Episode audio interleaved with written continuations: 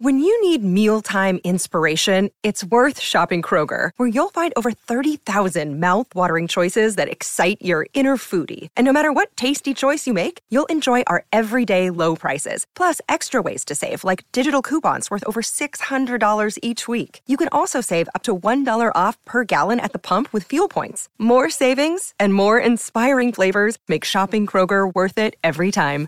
Kroger, fresh for everyone. Fuel restrictions apply. Another day is here, and you're ready for it. What to wear? Check. Breakfast, lunch, and dinner? Check. Planning for what's next and how to save for it? That's where Bank of America can help. For your financial to-dos, Bank of America has experts ready to help get you closer to your goals. Get started at one of our local financial centers or 24-7 in our mobile banking app. Find a location near you at bankofamerica.com slash talk to us. What would you like the power to do? Mobile banking requires downloading the app and is only available for select devices. Message and data rates may apply. Bank of America and a member FDIC.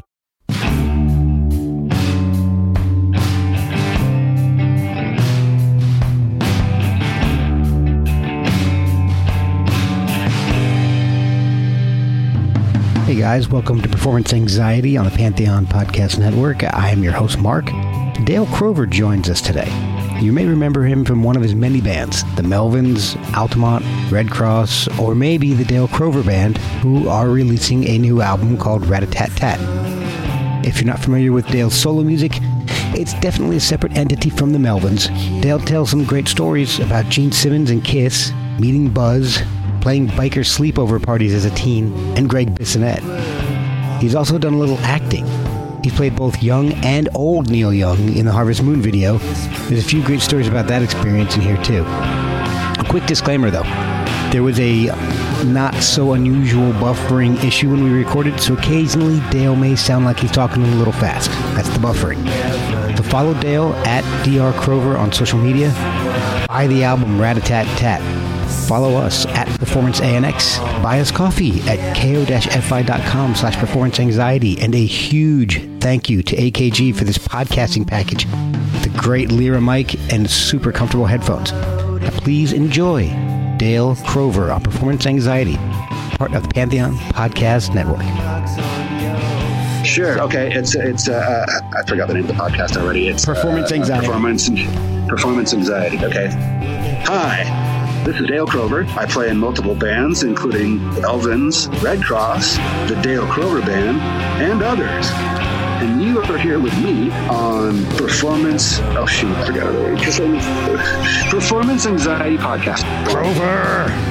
Can you edit that? Are you recording this just for the audio, or is it for the video as Just, well? just the audio. Yeah, okay. All right. Then doesn't matter what how I look. I'll take my clothes off. yes, that's what I was hoping for. the first Dale Crover nude interview. As far as you know. That's wow. Okay, that's a good point. All right, I can't make that claim anymore. well, most of the interviews I do are, are, are aren't video calls. So Yeah. well, I appreciate you connecting with me. This is uh, this is fantastic. Um, Oh yeah. I really appreciate you getting up and uh, spending your morning with me. Oh yeah.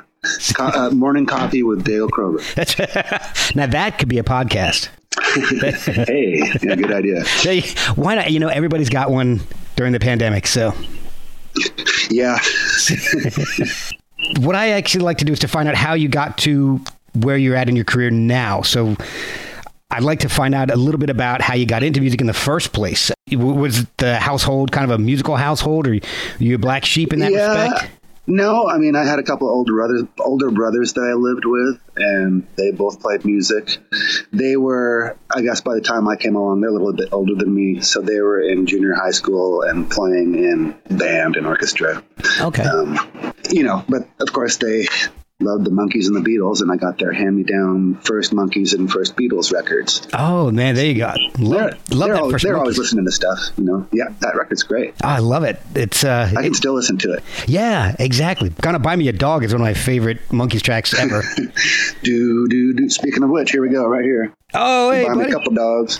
Oh man, he's awesome. They're lounging lounging around here. Mine's uh, So mine's upstairs in, in my room with my wife right now, so he, he doesn't come down and uh, disturb this whole thing. Because anybody walks by the house, he goes nuts. Yeah, so. yeah. Same same with these guys. We're constantly telling them to be be quiet, but they're looking. just look at this now. Oh my mm. gosh! what? This a, one's Frank, and this one's Franny. Frank and so, Franny. Oh, that's awesome. Frank what kind of Franny. what kind of dogs are they? Franny is uh, fully a boxer. Oh, if you can see, she's got that oh, that face. Yep. Smashed. And, and Frank is um, Frank is. Uh, well, he's uh, part Dachshund, part Chihuahua, oh, wow. part uh, Chow Chow, and uh, Staffordshire Pit. Oh so wow! He's a he's a Chinese, Mexican, uh, uh, German American. So he's he's America in in a dog.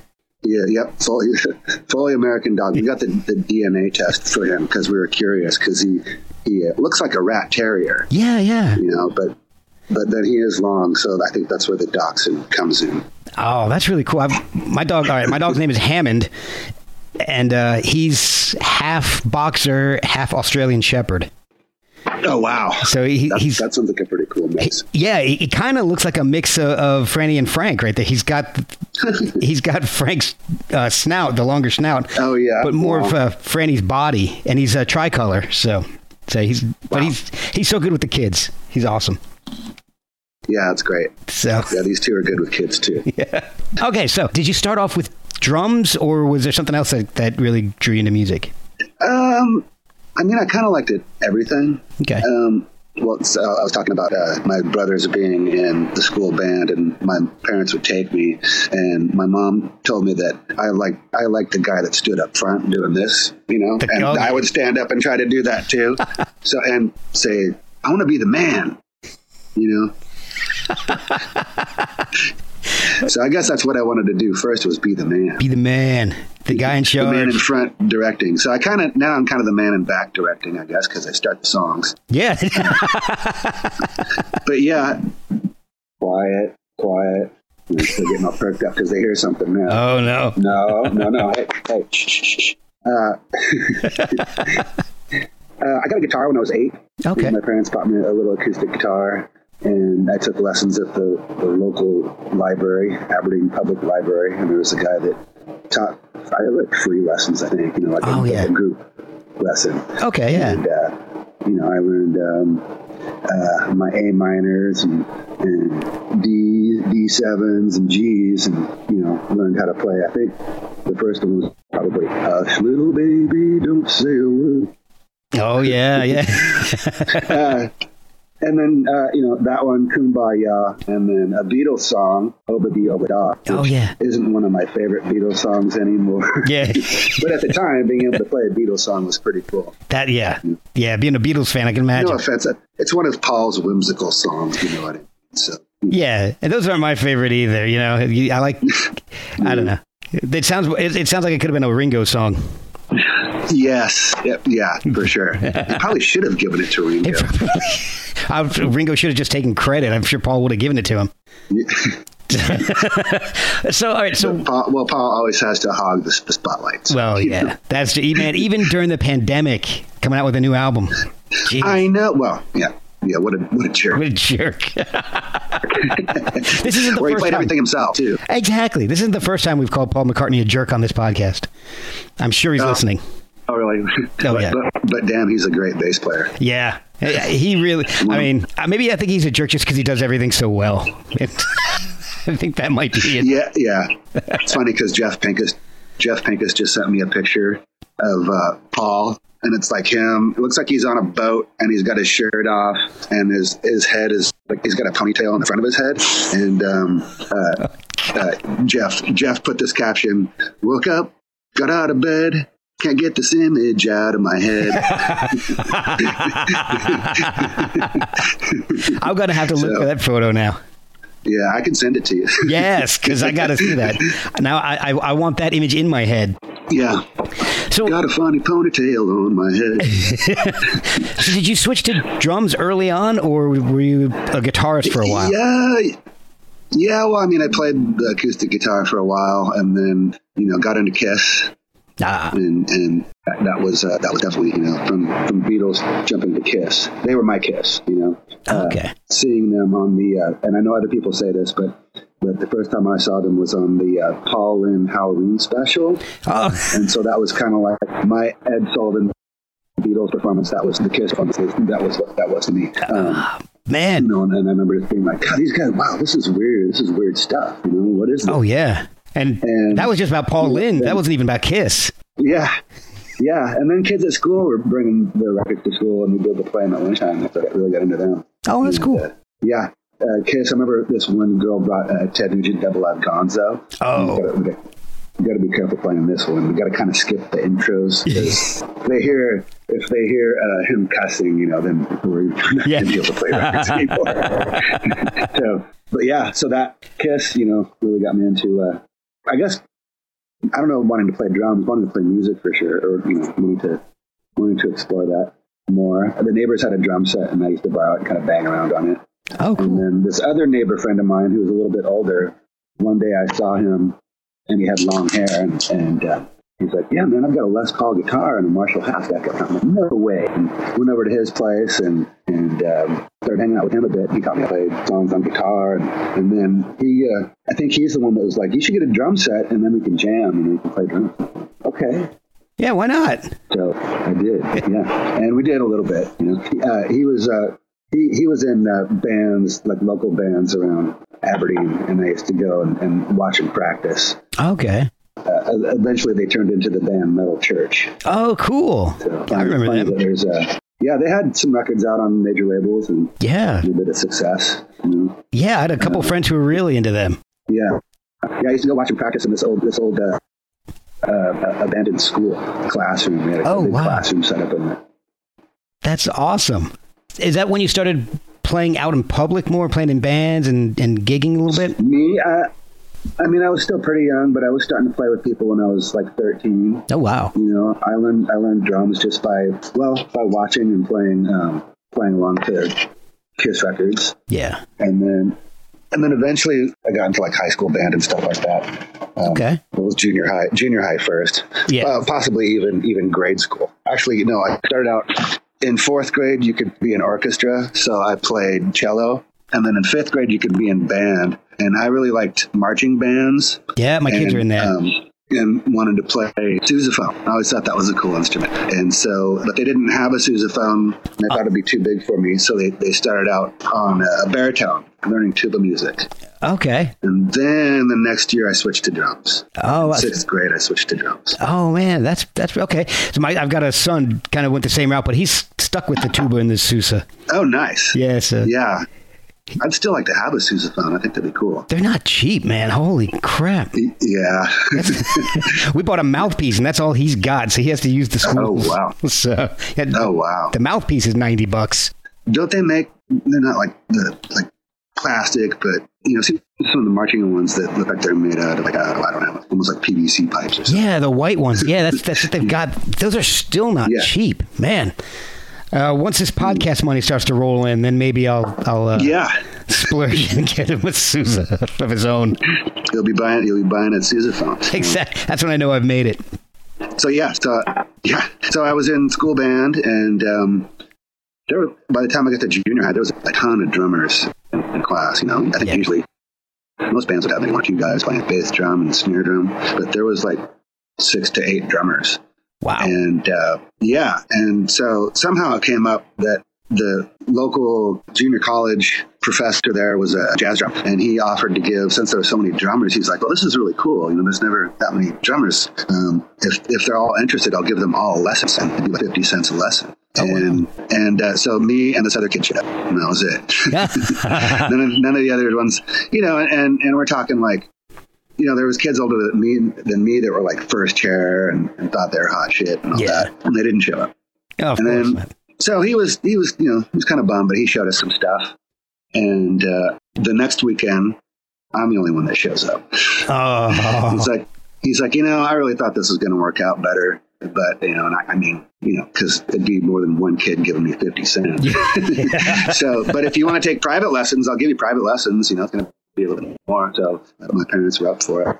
oh, cool. So learned my rudiments and all that kind of stuff. And he knew I really liked rock and wanted to play rock drums and got me the uh, Carmine Appice book, drum rock drumming book.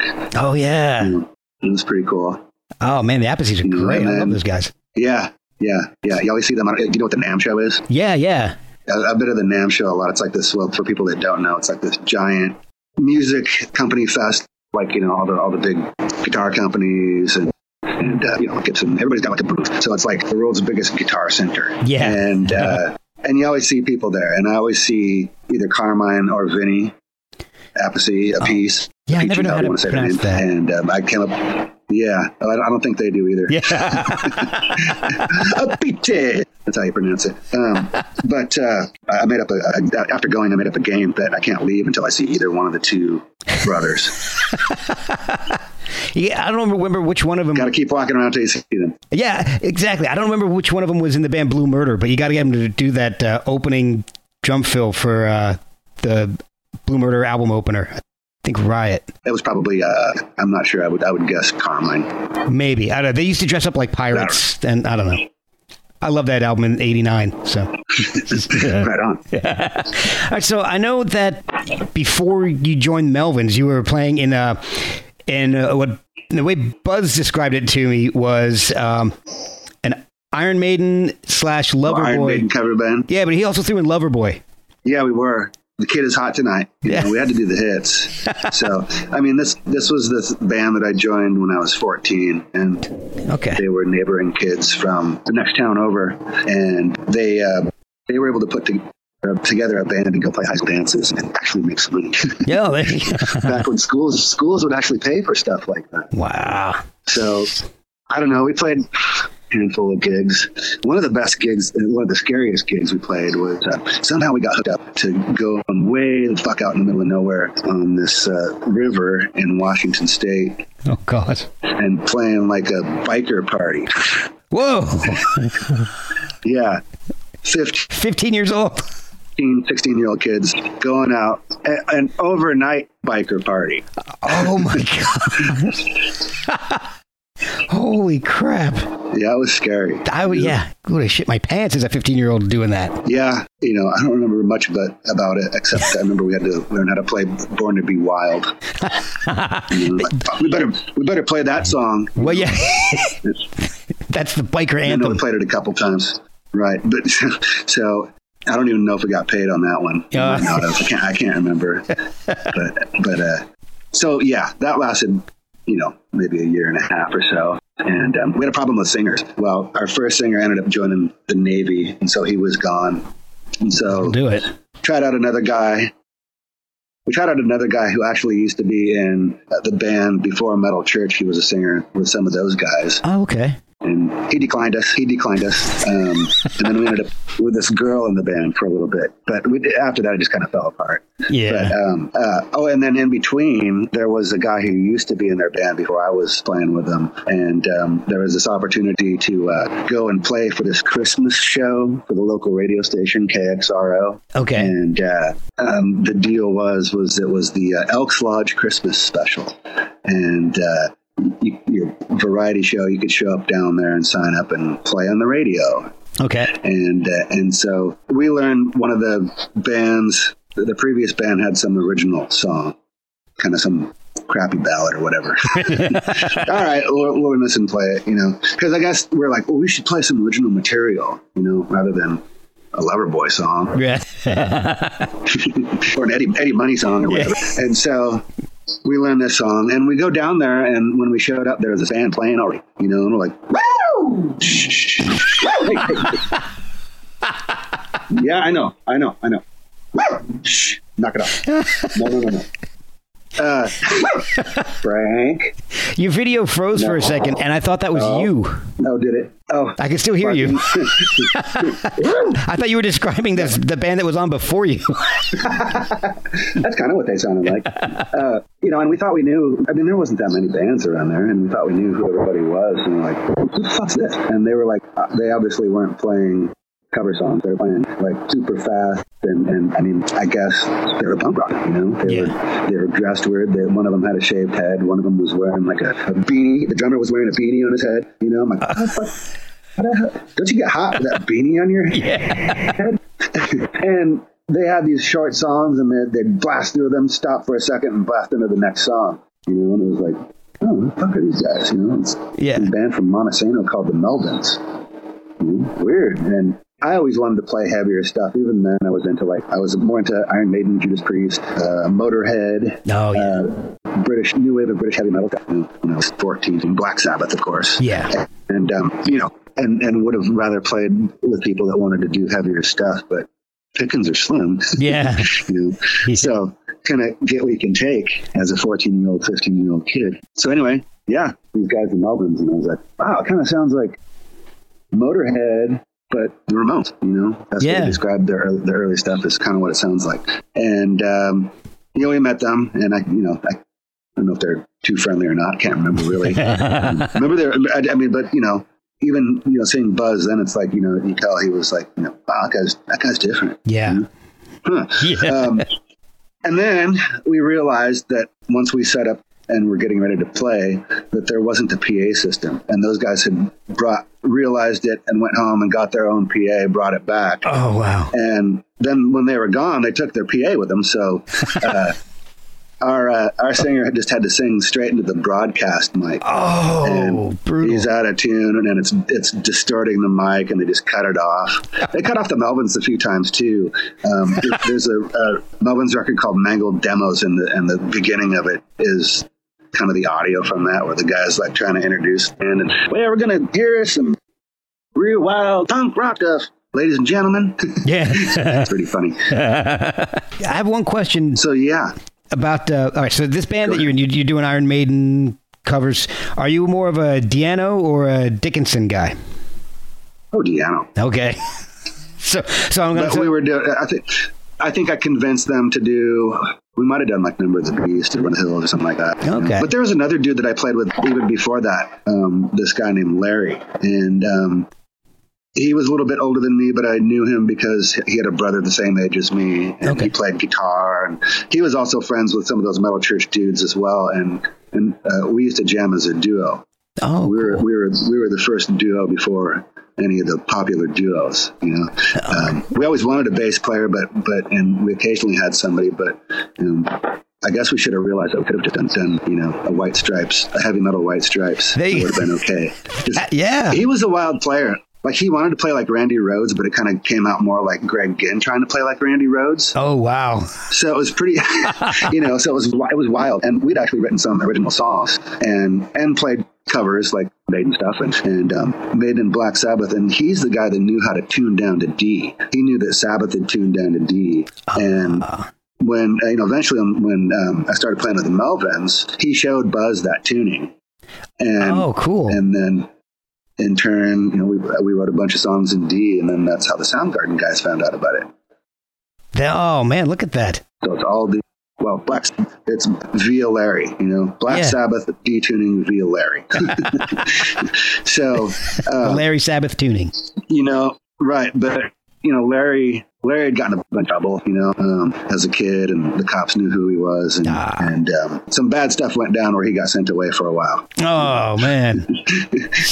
Uh, and I remember my mom saying, "Oh, and I'd, I'd also seen uh, the Melvins play again. They actually opened for Metal Church at Metal Church's Oh. first uh, comeback gig after they became a band. They used to exist down in San Francisco before that, but Yeah. so it was like their first gig as the Northwest version of the band. Okay. and um, and I remember seeing them there and thinking that they were pretty cool.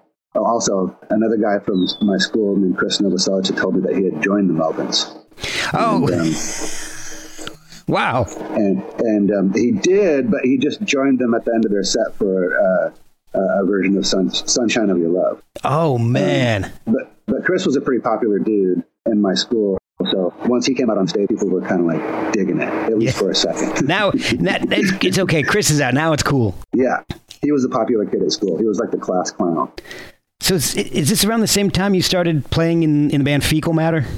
No, no, no, that would have been after. Oh, okay. So this would have been like, I mean, so this show, I joined them, ended up joining the Melvins probably about four or five months after the show. And um, those guys uh, uh, were looking for a drummer because the guy with the beanie on his head wasn't working out for him. Uh, he's our he's our good friend, and we still play with him, Mike Dillard. But, Yeah. uh, for whatever you know, I think uh, just commitment, maybe more than anything. So, but whatever, you know. Anyway, Yeah. they were looking for a drummer, and Chris brought them over to my house one day. And earlier in the day, my mom was telling me, and this is because like one of the dudes I was playing with is like in prison, Yeah. and then the, the other band that I was playing with, with the girl girl singer, fell apart. And uh, earlier in the day, she's like, "You got to get in a band that's going to do something." and then those guys come over that day and talk to me about playing in their band That's pretty really weird. And later she's like, I didn't need to do it today. But, you know, the thing about the Melvins that we knew, or that I knew, is that those guys were playing gigs out of town. They were playing gigs in the, the big metropolis of Olympia Yeah. and even Seattle. so, yeah. All right. And then uh, I've been in the band ever since. I was 16. So it's like 36 years now? Yeah. Man, being in a band that long, you obviously have an intuition with Buzz at this point. You know, 36 years, you probably. Yeah, sure. have- Does he ever surprise you with any of the stuff that he comes out, or, or is it, do you kind of know what to expect Oh, music. Music. Uh, yeah. Surprise me. You mean you mean challenge me? yeah, yeah, we'll go By that way. surprise, you mean challenge all the time. Yeah, that's that's one of the funnest parts of being in the band is like, you know, playing this crazy music. Buzz doesn't really have any kind of uh, formal training. You know, more or less self-taught, and probably had some people show him some chords and stuff like that. But Yeah. I mean, he doesn't know how to read music, and he's writing stuff in really odd time. Yeah, You know, and, and, and it's really it's probably best that he didn't because it probably wouldn't come out that way. And he just he's a guy that just has never thought like normal people think. and that's that's really why this stuff that we write comes out the way it does. well, it's, yeah, it's one reason why the music is so phenomenal, and he's both of you guys are just so interesting to to speak with. Thanks. So, right, so you play in a ton of bands, either, sporadically or uh, doing guest appearances. I mean, there's all right. So you know, there was the uh, demos you did with Fecal Matter. So you've got uh, Men of Porn. That was also a billion years ago. yeah. Let's see, Shrinebuilder, which, which was awesome. Uh, Red Cross. How do you find time for all this stuff? I mean, because Melvin, you guys tour quite a bit. Yeah, we do. I mean, Melvins takes up the, the majority of the time, but um, I mean, yeah, yeah, that stuff is, is pretty pretty much part time, except for Red Cross. We got Steven in the band. I'm trying to think. It's been a long time because I've been in Red Cross for at least three or four years. So Yeah. I guess probably about five years ago, something like that. Five or six years ago, Steven started playing with us, and um, I think we inspired him to kind of get his band going. And um, they were. I mean, they they'd kind of come back and, and made that record, Researching the Blues, that came out in uh, 2012. And Okay. it was like, wow, these guys, they had like quit playing for 10 years or whatever, and then came back and made probably their best record of their career. Oh yeah. But they couldn't, they couldn't really tour a lot because their drummer Roy had like a pretty good job, also played in the Muffs, and also I think was starting a family.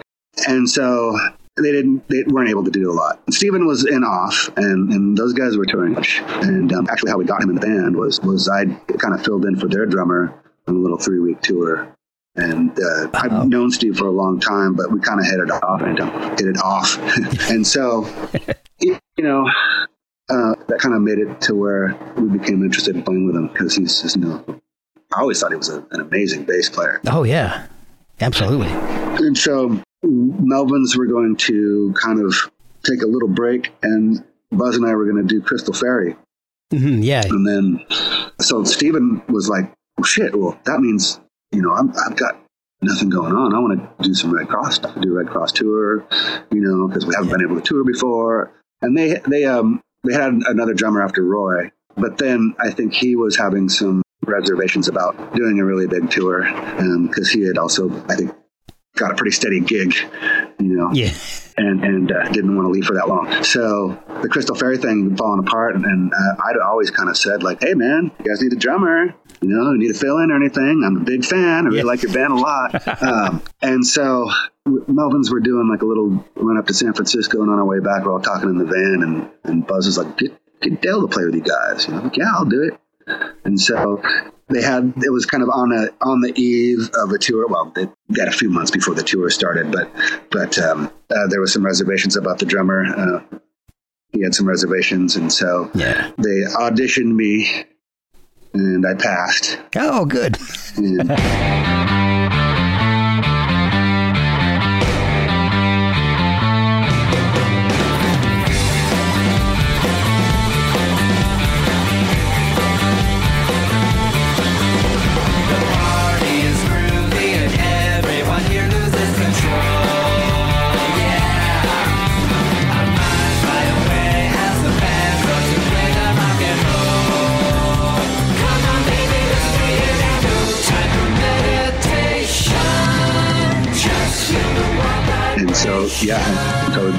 Been doing a ton of touring since, and uh, um, also we've we've done.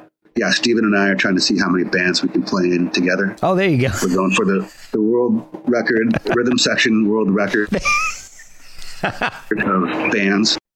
So that'd be hard to beat. You know, I bet there's, you know, I mean, if you think like, uh, oh, uh, damn it, I'm blanking on the on the the, uh, the Wrecking Crew. You know, Oh, yeah, yeah, the Wrecking Crew, yeah. they might, yeah. So, but I don't But- know if they can. Well, yeah, they may not be considered official members. You have to. You can go for the official rhythm section for bands. For yes, at least at least yes, one multiple song. bands. Right? Yeah.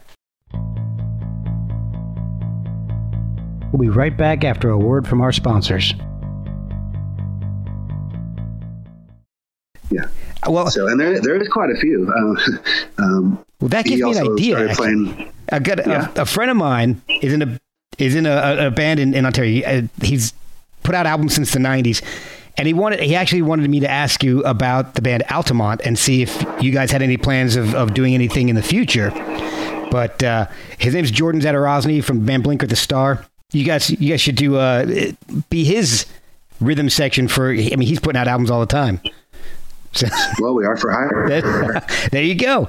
Another notch on Yeah. your uh, Guinness Book of World Records So yeah, Altamont. I mean, um, uh, we haven't done anything for a while, and it's only because the the two of the guys live in San Francisco, and and um, you know, hard to get together. Yeah.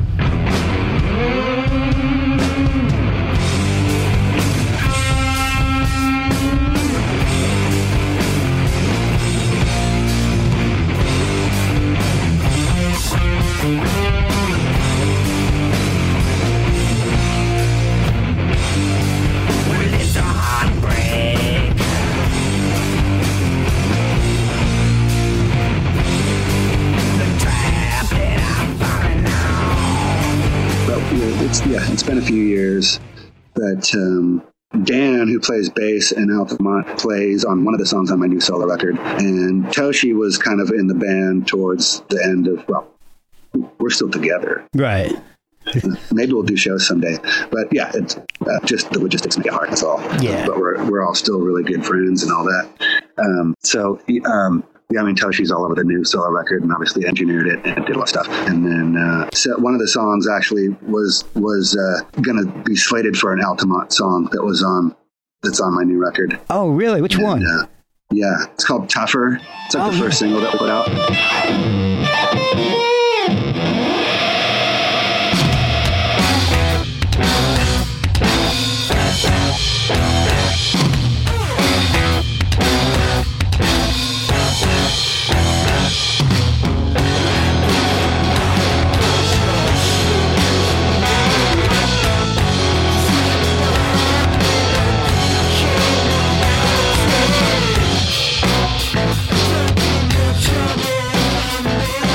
That's actually the only song on the record that was a co-written song, and that was uh, Toshi and, and myself. He wrote the music, and, and I I uh, wrote the lyrics. Oh, cool. All right. Uh, so I definitely have a bunch of questions about the new album, but I want to ask two more about the past before we move into the present and, and the future. On the Houdini album, you guys did a Kiss cover and uh, Going Blind.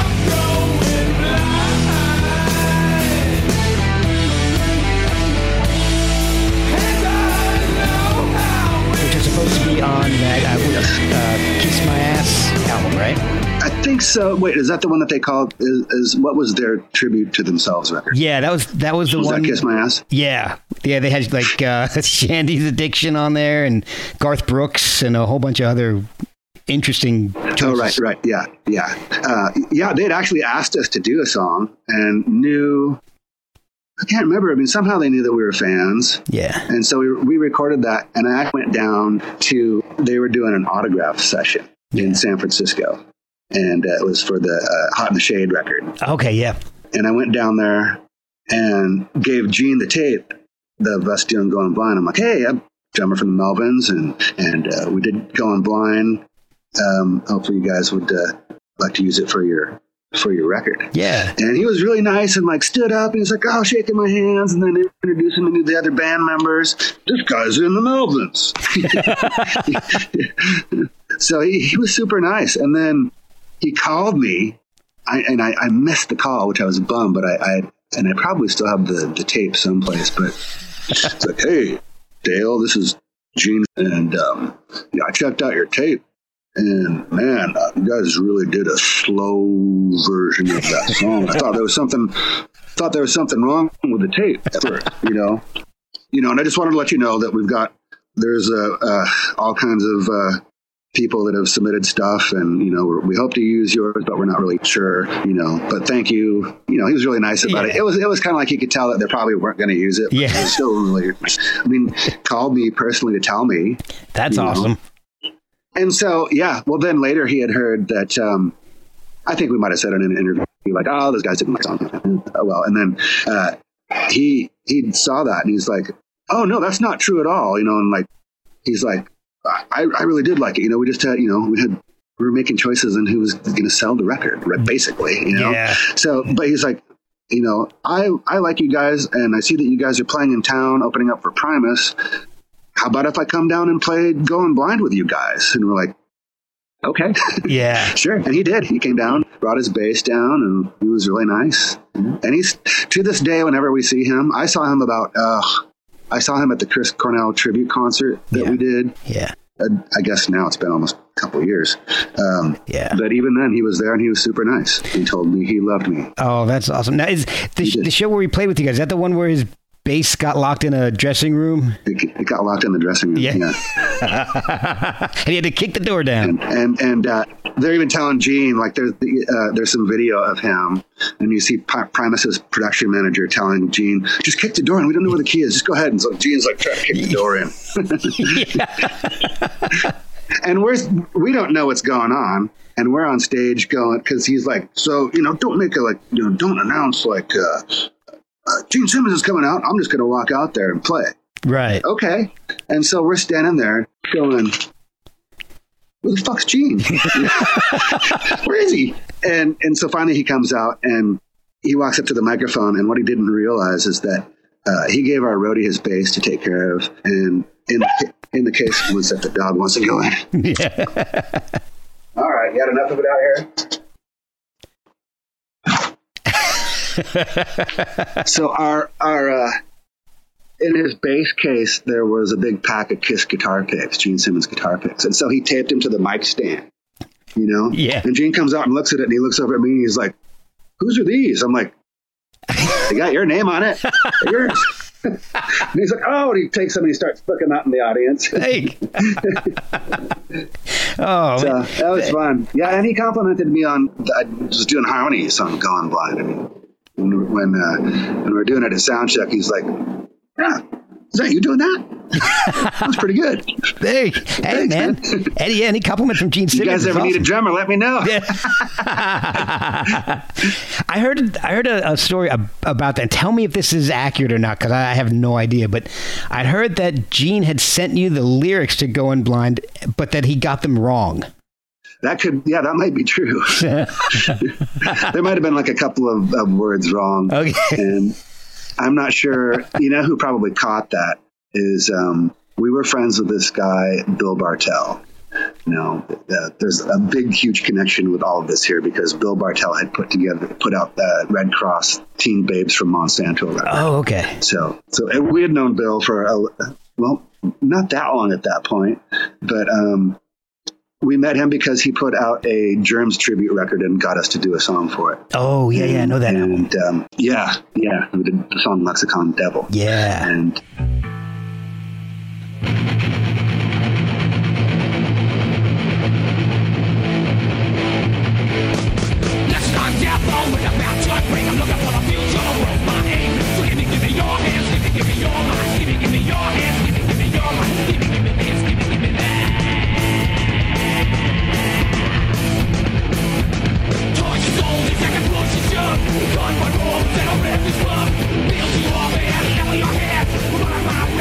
doing Going Blind, and it was during the Houdini sessions, and Bill was there, probably just hanging out, and he, I think he did the guitar solo. Okay. You know, I think I played bass. If I remember right, I played bass. Buzz played guitar. Bill did the guitar solo, and then we did vocals. Um, but yeah, I think he sent us the lyrics, and I think Bartell was like, "Hey, wait, you're wrong." Now, you also have a, a bit of an acting career. Uh, I, I guess. So the, the two the two credits that I've heard of are uh, an extra in the Doors movie and a young Neil Young in the Harvest Moon video. Yeah, young Neil Young and old Neil Young. Oh, and old Neil Young. Older Neil Young too. Well, no, because in that video, I'm not only young Neil Young, I'm also uh, uh, old Neil. Man, oh, you- When, uh, I don't, if, so the video, do you know the Harvest Moon video? Oh, yeah. obviously is what you're talking about. Yes. it's a video about where when he uh, had met his wife at the time, yeah. and it's like a flashback, flashback to when he met her. But um, uh, but starts out in in current time where they're at the uh, restaurant bar where they met Right. Him and Peggy. and they're dancing together. But yes, but then also he's playing on stage while they're dancing, which is you know that's impossible. Right. How's he doing that? so if you look really closely, you'll see that I'm dancing with his wife when he's playing on stage, and I'm playing with his band when he's not. Oh, wow. Jeez. So you're that very was- versatile. Yeah, right. A dual role. Yeah. That was the fun part. I mean, the other part was fun too because, well, I mean, just the whole thing was really surreal. Yeah. Oh, I Uh, bet. because during the filming of the uh, current part, he and I are like between scenes are like swapping clothes. you know, okay, here's my pants. You know, like you know, uh, and, and then and and even like okay, now now. Now I got to put the harmonica on. Be careful when you do, because it'll get caught in your hair. The holder will, and like, oh, you fucked up, and I got it caught in my hair. And so I, Neil Young is like getting his harmonica holder out of my hair. Oh, man, that's awesome. So yeah, it was it was cool. I mean, I was a big Neil Young fan. I'm still a big Neil Young fan. Yeah. So, th- but it was just yeah, it was it was weird. But then you I wrecked mean, his car. Yeah, sort of. Well, I mean, fuck, it wasn't my fault. Yeah.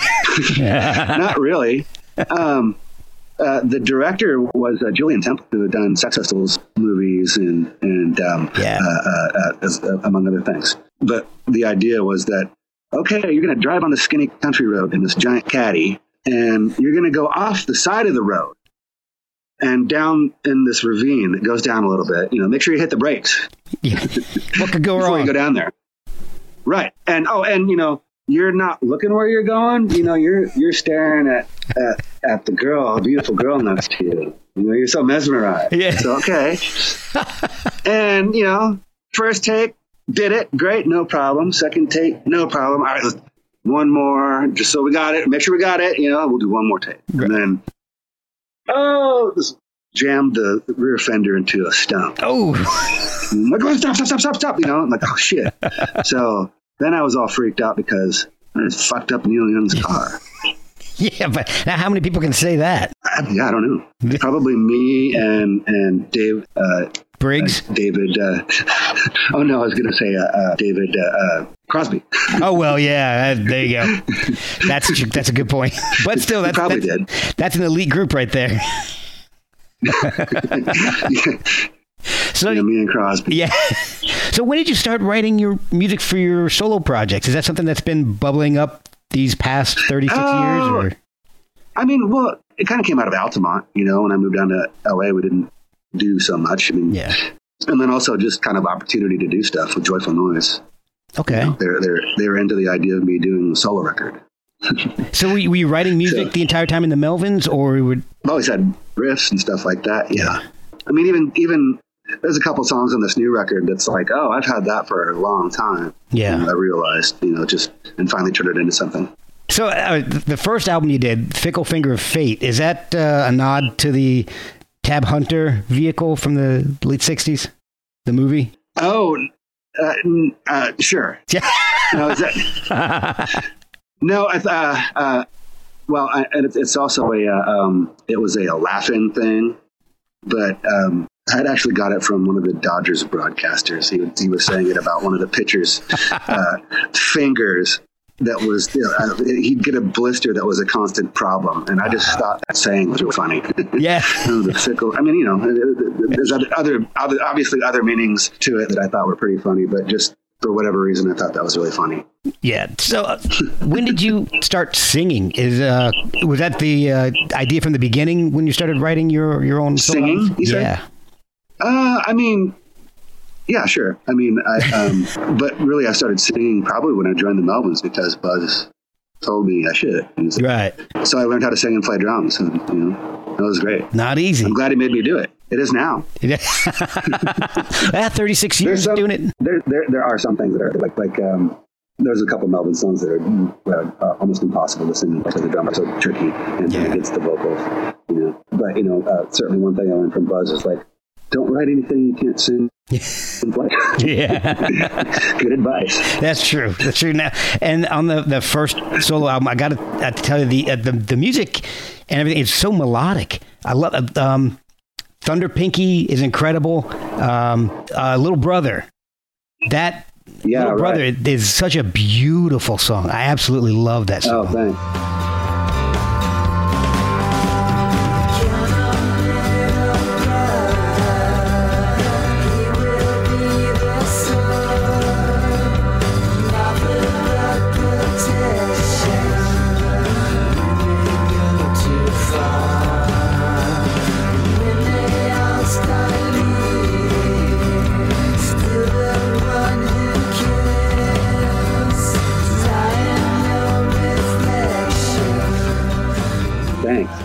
I, thought that one came out really good. And there's also a lot of short vignettes on the album, like Horse Pills, uh, The Members Bounce, Prismo. All the little, uh, all the little drum haikus. Yeah, exactly. Oh, you know. yeah. Well, that record. I mean, the, the first thing that came out, one of the first things, was all those little drum haikus on a on a crazy lathe cut record, like a limited edition. It's hard to describe, but it's like a you know, vinyl that has like six spindle holes, Right, and right, then right. the, groove, the grooves are in, in where the spindle hole is, so it looks weird. Right. Yeah. but it, it does. And, you know, those guys were like doing things like that. But since there's only uh, 127 and they sold out right away, a lot of people were bummed that they missed it. So, Yeah. well, why, not, why, why don't I expand on it? I'll, I'll add songs, song songs, and there'll be the drum songs as well. And then everybody can have it. Okay. It. That makes a lot of sense to me then. Okay. And they went for that idea. do you approach the drums differently for the Dale Crover band than you do for the Melvins? Uh, do I, Frank? hey, Frank. Frank always wants to make out. no, I'm sorry. I've seen you lick here, but Yeah. Um, uh, I well, you know, um, yeah, because guitar is first, I guess. Okay. You know, I, even when I record, I learned from messing around with the four-track demo stuff a long time ago that that um, if you do guitar first, then you have something to play along to. It's a little easier Oh, rather than trying to memorize the song, play drums, and then add guitar to it. Uh, so that's how when I'm doing solo stuff, usually that's how I do it. Is I'll start with guitar, and then do drums, and then you know, I, I mean, I have an idea of how I want them to sound usually, but then I'll, I'll just go and play along with it till I get something cool, oh, cool. something that I like. Sometimes it's accidental, you know. Sometimes I can nail it in the first take and it sounds great. Then I'll go back and, and, and record more guitars and like with the, the most recent record, I would do that, and then I handed it off to Steve McDonald to play bass. Oh, okay. Okay. Now, have you been playing guitar this whole time What you during the Melvins? Yeah, oh yeah. Uh-huh. Okay. Early Melvin's gigs, the encore would be me jumping on guitar, Buzz jumping on drums, and us doing like Sin City by ACDC Oh, cool. yeah, or a mentor song. Oh, whichever. Yeah. well, uh, one of the things that I liked about this is that the, your uh, guitar playing has a very Crazy Horse type of sound to it, and I, I love Crazy Horse. yeah, yeah. Well, Neil Young. Yeah, you know. he's And, everywhere. uh, yeah, like one of the songs on on the new record, the "I Can't Help You There," that is total like, yeah, it was a Neil Young sounding riff.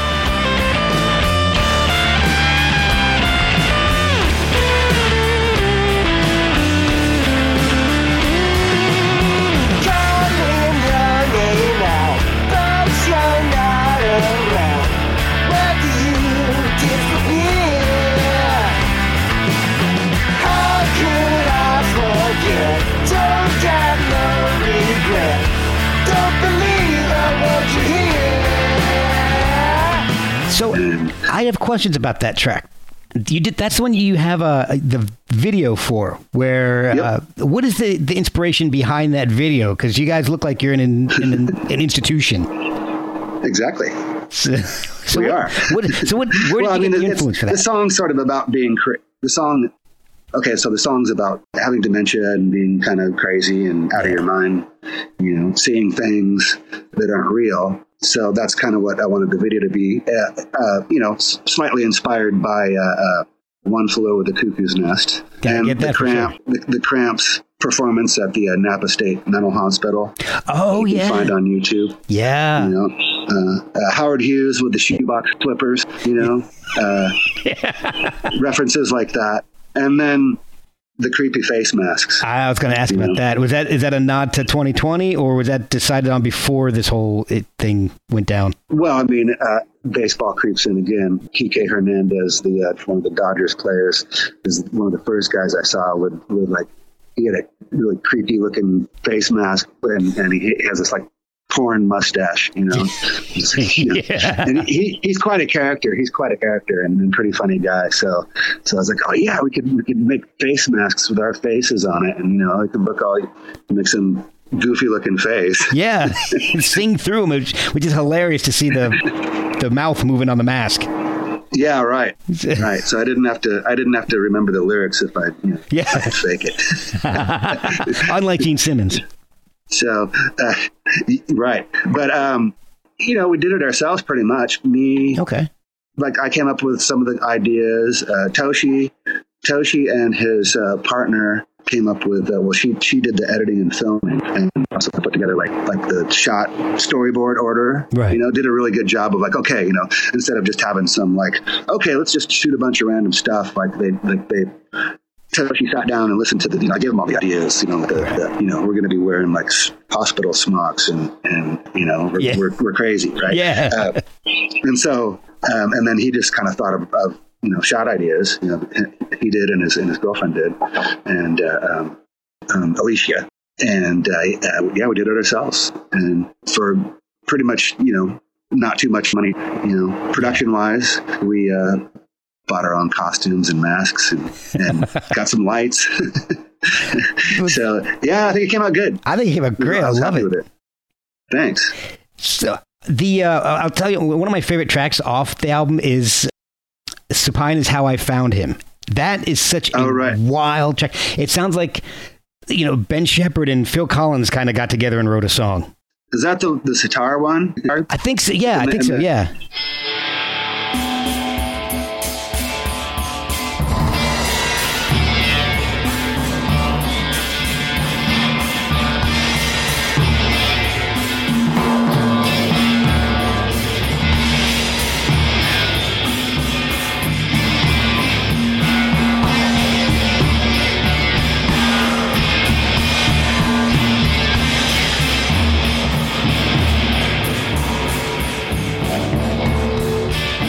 It's um that was uh that was uh, um one of the songs. So on this record we did a similar thing with the with the weird uh, uh vinyl that Okay. looks like it doesn't play. Yeah. And that was one of the songs on that. And originally it was just it's me I'm just playing an improvised solo against a like a, a kind of a crappy organ built-in drum Okay. Okay. You know, we've got this thing that we've used a bunch, this little keyboard called the Discoverer. and yeah, I'm just playing against that beat. That uh, uh, sitar, electric sitar. It's a Danelectro electric sitar. And I Okay. guess I don't really remember, but Toshi claims that I gave him a little bit of extra money and said to get something for the studio, and said that we should that we should get this electric sitar. So There you go. now, So, you know, we had to use it. And Oh, yeah. Toshi did this really weird thing. He, he's got this drum project that he's been working on for a while called Plan B. He's also had a couple things come out on Joyful Noise with that. okay. And um, he gets the drums to trigger weird synth patches. Ah, Um, and this is kind of a similar concept. When I'm playing this guitar, um, but the, the drum is opening up a gate and letting the sitar come through. Okay. And so to me, it sounds like a talking. You know? Yeah. His drum stuff kind of sounds like that as well. Oh, that's awesome. but it's, it's like yeah, it's like almost like a Peter Frampton talk box type of thing, something. Oh, that's wild. Yeah. Mm. Now, you also did a really interesting cover of Christmas Time is Here. Oh yeah, I'll tell you, what, to make that song your own is no easy task, but it definitely sounds yeah, yeah. different. And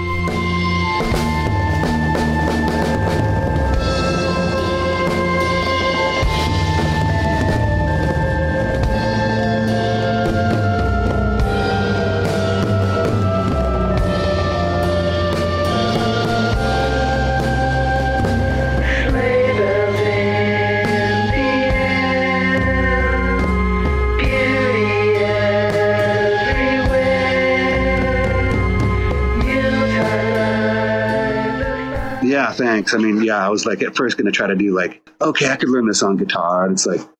I can't learn this on guitar. I, I, I figured it out a little bit. I mean, Yeah. you know, um, I mean, I, it would have been a while to sit down and learn it, but you know, I kind of knew the little piano bits, like Yeah. an easy piano version that I learned a while ago, and so I did that, and then had Toshi play like a solo thing on top of it, and uh, and we did the vocals, and yeah, it came out pretty creepy. I like it. And and well, this was for uh, this was for Joyful Noises Christmas party, okay. Okay. and uh, they've they've always asked me to come out, and I haven't been able to come out, and obviously nobody could go this year, so they Yeah. had everybody do a, a song and film it or whatever. And at first I was like, oh, I don't know, but you know, then they talked me into it. You know, how could I say no? It's like, come on, we'll give you some money, we'll make this crazy record, and Hey. and you can do like, okay, sure, Yeah, You know, exactly. um, well, your acting so- chops shine through.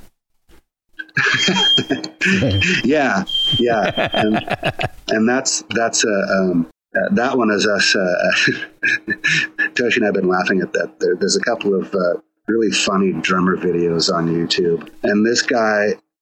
You know, like the, the drummer at the wrong gig who's like doing like a wedding gig, but he's doing all that, you know, like, like uh, Tommy Lee Yeah. twirling his sticks and stuff like that. Seen Well, there's this um, there's this wild Korean drummer um, that you got to look up. He's got a bunch of videos, and it's really funny. He like he just steals the show constantly with like, you know, he's got the most dramatic moves with the, with his sticks, and stands up, and he's got a cymbal. He's got a cymbal up really high, so when he stands up, he can hit it. And so I'm kind of I'm trying to imitate him.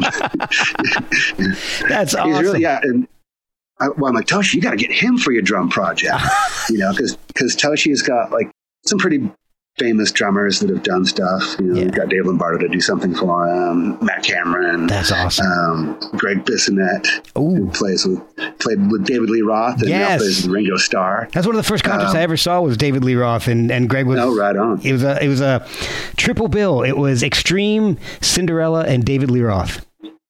Oh wow, I think I might have even seen that tour. I remember having to sit through Cinderella for some reason. It, must have been. Yeah. so But they were good. They were really funny. oh yeah. I'm not sure if that's what they're going for, but man, it's memorable now.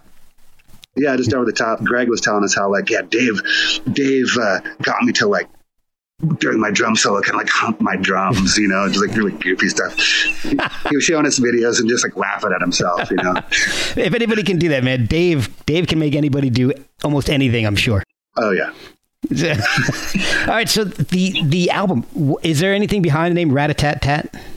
Uh, no, not really. Um, other than I, I had the whole thing done and I was still trying to think of a record title. Yeah. And um, just didn't have anything good, and that just kind of came to me. I'm like, oh, that's cool. It's like a drum fill. Yeah. You know. makes sense. I like the artwork too. It's kind of a dark record, Yeah. and so I thought that would the name would make it not so dark. Okay. oh, poor connection. no, I'm still here though. Oh, there you go. Okay. Is the uh, artwork a reflection on the, the darkness of the album? Is, is there a connection? I don't know. No, I think I just, uh, you know, that was Mackie, and I just I didn't give her. All I gave her were the song titles and the and the title of the record. And she's like, "Do you have any ideas?" Like, no, this is your area. That's awesome. You know, I really liked what you did on the last record, and I didn't really give you much direction for that. So well, I mean, you know, do what you feel. Yeah, I don't, she- even, I don't, I don't even think I. Yeah, I don't think she heard any of it or anything like that. Just had the that information. Okay. So, I like it. I like I like what she came up with. I kinda love think it. it goes along with one of the songs. you know? Yeah, for sure. And and um, Yeah. and Melvins 1983 are going to be releasing an album pretty soon after Rat a Tat Tat officially comes out. Yes. Yeah. I think that comes out in February. So And uh, yeah, working with God. yes, yeah. I have a question for you about that. I had, obviously, there's not a whole lot that's been released, but when you do a cover and you change it just slightly, like I fuck around, Round, round, fuck around, I fuck around. Yeah, fuck around, round, round, I fuck around. I fuck around, round, round, round, I fuck around. Fuck around, round, round, I fuck around. Fuck around, round, round, I fuck around. Fucking up and down this fucking street. I gotta find a fucking place where the fuckheads meet. Those and me are getting fucking known. Yeah, the fuckheads uh, uh, Do you know need to leave us alone. run that past the original band, or do you just record it, release it, and cross your fingers? I think no. I think you can do parodies and it's fine. I Okay. mean, people like Weird Al have always asked people's permission. Yeah. But I mean, I'm guessing we. I mean, you know, o- obviously Brian Wilson will get paid for it, but Oh, I mean, yeah. I would think that it's pretty under the radar. I mean, it, we, it's released already, and then we already released it on on, on online you know, magazine or whatever. Yeah. I did a premiere of it, but uh, mm, his lawyers haven't called. okay. I've always wondered that. So I mean, yeah, I've- I don't know. Uh, I mean, I, I believe that's the case, though. I mean, you can do a parody and you know yeah. steal the person's song. Ev- Every time I, I I hear something like that, I always flash back to the Weird Al uh, video where he's presenting his song to Michael Jackson, and the his thumb is sh- wavering between up and down. So I'm always Oh, really? yeah. It's, it's some old like um. I think it was when he Oh, did Michael Jackson's Michael Jackson was kind of not not so into it. I think so. I think that was that was the idea behind part of the video because uh, it, it's just it was just part of the video for I think for Eat It, and he's like, Oh, okay. I did a you know I did a version of your song and here it is and then it, Michael Jackson's got his thumb is wavering between going up and going down and finally Ah. brings it up. So Oh, that's good. that sticks in my head every anytime I hear somebody doing a cover that's you know obviously either a parody or different enough that you're like, wait, I know this song but I don't know this version of it. Yeah. You know, I think the Nirvana, well, no, here, here, uh, off topic, but the Nirvana guys, I think, might have been a little bummed about Weird Al. You know, I mean, they said okay and stuff like that, but, but Yeah. the whole uh, video was too close or whatever. But um, which is funny because uh, you know Chris Novoselic plays uh, the uh, accordion, Oh, okay. Right. Yeah, yeah. and the first time I ever heard of Weird Al was through Chris doing his cover of My Bologna. Oh my god. that's awesome. That's, yeah, that's, so that's a hell of a way to find out about Weird Al. funny. Yeah. Well, the album comes out uh, mid January. Where can people find the album? Where can they buy it and uh, find out about what you're up to? Well, all the streaming uh, places for sure will have it. Um, you know, physical copies you can get through Joyful Noise or your local record store if they're open. Yeah. hopefully. And Josh, if we ever get to play shows again, come and buy it for me directly. There you go. I'll even autograph it for you. Awesome. So, how can people find it? Is there a social media presence where they can follow you if uh, touring c- Oh yeah, yeah. again? I mean, uh, you can follow me on uh, Instagram, Dr. Crover, Dr. Crover. Dr. Crover. I'm, I'm official. I think that's a Dr. Pepper knockoff, isn't it? Uh, If yes. not, it should be. yeah, That's a whole nother revenue stream for you. it's it's, it's uh, Dr. Pepper with, with twice the sugar, real sugar. Like Dr. Pepper meets Jolt Cola. Exactly. Awesome. Um, yeah, there's that, and then also uh, you know, that, that there's like a Facebook thing you can follow uh, as well. excellent. Excellent. And um, yeah, Thank you so much for your time and, and uh, you're spending your morning with me. I know it's uh, we're on different coasts, Yeah. so it's pretty early. it's getting yeah yeah. Oh, are you? Uh, where are you at? I'm in Virginia. Oh, okay. How is it out there? You do you guys get snow? We did uh, about uh, well, I'd say a little week, week or so ago, a little before Christmas, and uh, we're supposed to get snow New Year's Day. So, Oh wow. but it's gone at this point. It's still kind of cold out, but uh, snow's gone. Yeah, there's some snow in the mountains here, but man, right now I'm, I'm the sun is blazing. I'm saying, yeah, I'm looking. You, you got your sunglasses on and, and uh, just a t-shirt. Yeah, I'm a little yeah, I'm going golfing, man. Oh, Yeah, so I don't mean to rub it in. I know, it's like, I mean, that's the one reason why we live out in California. Crover.